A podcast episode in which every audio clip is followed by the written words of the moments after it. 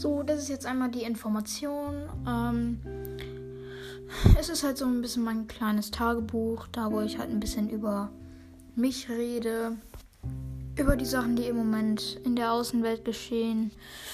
Mm, ja, das wäre es dann.